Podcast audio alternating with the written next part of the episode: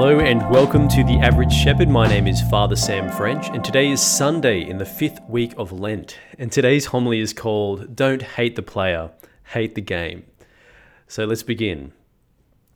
A sad reality about our fallen world is the fact that we are confronted every day with both sin and sinners.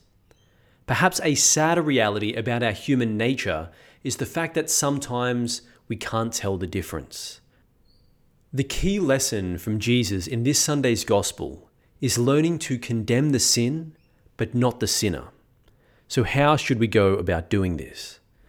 Well, first of all, what we don't do is ignore the reality of sin, whether it's in the world, in ourselves, or in others. This is a major mistake of our modern world to ignore sin by elevating tolerance to the highest social virtue. We hear this kind of attitude in sayings like, live and let live, or live according to your truth, or do whatever you want so long as you're not hurting anyone. This brand of moral tolerance is what Pope Benedict XVI called the dictatorship of relativism. In other words, nothing in this world is for certain. No one can really know what's right or wrong, and there's no such thing as objective evil. In other words, sin does not exist. But tolerating sin without ever calling it out is to allow ourselves and others to go down a path of moral confusion and ultimately self destruction. Because sin is always destructive. You'll notice in today's gospel that Jesus does not ignore the sin of the woman. He doesn't tell the woman just to go away and continue doing what she's doing. He says to her, Go, and from now on, sin no more. Jesus never ignored sin, and neither should we. We should call it out for what it is evil and destructive. But if we desire to be like the Lord, we should never fall for the temptation of condemning the sinner along with their sin. When a person commits an evil, that person is not rejected by God. God still intimately loves that person as one of his own children, just as Jesus loved the woman in today's gospel and he desires nothing more than their repentance and their salvation. It is our Christian duty to strive after seeing others in the same way that God sees them. After all, Jesus died precisely to save sinners. He calls himself the Good Shepherd in the Gospel because he goes after the lost. He calls himself the Divine Physician because he's needed most not by the healthy, but by the sick.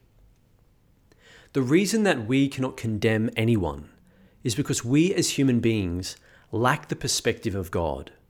Only God sits in the position to judge because he knows every little detail of a person's life and circumstances in a way that we simply never can. As a society, we can and we should condemn evil actions and even imprison those who commit evil to prevent its destructive effects from spreading. But we cannot condemn the soul of such persons. That right belongs solely to God. The requirement to hate the sin but not the sinner is expressed beautifully in Christ's commandment that we all know to love our neighbor as ourselves. But what does that mean practically? It means looking at others with the same generosity and understanding that we give to ourselves. Each of us know that we are sinners. Each of us know that at times we fall short of the glory of God in what we say, what we think, and what we do. Yet so often when we sin, we have a ready excuse at hand, like, oh, I was tired and, and angry, or it was a moment of weakness, it's a bad habit that I have, or I felt pressured and they made me do it. My point is not that any of these are real excuses for wrongdoing, but just the fact that we're much quicker to excuse our own behavior than we are of others, especially when they've done something to hurt us. Jesus expertly highlights this fact when he says to the crowd, He who is without sin, cast the first stone. So, if we want to love our neighbor as ourselves, we need to learn to put the shoe on the other foot. And here's a, a good illustration of what I mean. Imagine for a second you're at the airport and you're waiting for your flight. You're feeling a little bit peckish, so you stop at a kiosk and you buy yourself a box of chocolate chip cookies. You put them in your bag and you go and wait at your gate. Suddenly, the flight is delayed, so you reach into your bag and you pull out the box. A man sitting next to you begins staring at the biscuits intently. after you take one out, he also reaches into the box, takes a biscuit, and begins eating it. Every time you take one out, he reaches into the, bo- into the box and takes one out also. Now, at this stage, you're probably at a loss for words and thinking all kinds of negative thoughts about this man. Is he crazy? Is he extremely greedy? Or is he trying to start some kind of fight? You get to the end of the box and there's one biscuit left, and the man does something strange. He reaches across, takes it out, breaks it in half, eats half, and then gives the other half to you. Then he just gets up and walks away without a word. Now you're left sitting there, a bit confused and probably still a bit hungry. So you go back to the kiosk and you buy yourself another box. And as you go to place that one into your bag, you realize that the original box is still in there, unopened. All of a sudden, you realize that earlier you had reached into the wrong bag and taken the other man's box of cookies by mistake.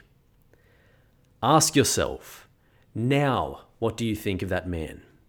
Before you were thinking he was greedy, he was crazy, maybe trying to start a fight. All of a sudden, he's generous, kind, patient, tolerant, and loving. You've just experienced a paradigm shift where the man's actions are seen in entirely new and charitable light. That's what it means to love others as we love ourselves, a willingness to mercifully give others the same benefit of the doubt that we give to ourselves. If we wish to grow in the virtue of separating sin from the sinner, it's something that we have to practice. Fortunately for us in this country, we don't stone people for sinning.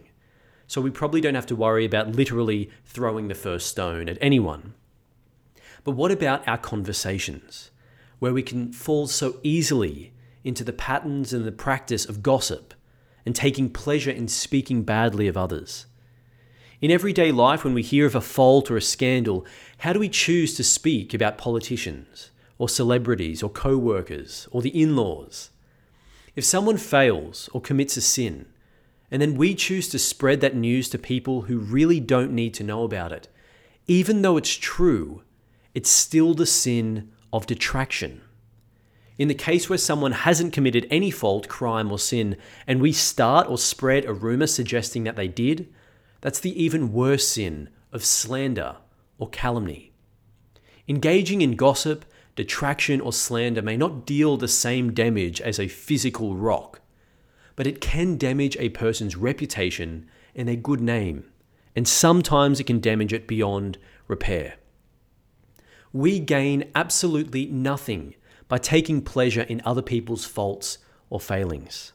So, one solid way that we can love our neighbor as ourselves is to not engage, to walk away, or to put a stop to negative talk about others. Like the woman in today's gospel, all of us need the mercy of God. As Christians, we should be agents of God's mercy, knowing how to condemn the sin but not the sinner, and training ourselves by God's grace to look upon others with the same generosity and understanding we have for ourselves. Let's pray now for that grace. Jesus Christ, our Saviour and our Lord, you said to the woman, Go and sin no more. Give us the same grace to recognize sin in our own lives and leave it behind, committing ourselves to following you in all things. Remind us always of your mercy for us, that we may learn to hate the sin, but love the sinner as you do always desiring their repentance and their salvation. We ask this in the holy name of Jesus through the intercession of the Blessed Virgin Mary, in the name of the Father, and of the Son, and of the Holy Spirit. Amen. Thank you so much for listening. If you want to help me spread the word and the average shepherd, you can do so by leaving a positive five star review and sharing online with your friends and family. Thank you, and God bless.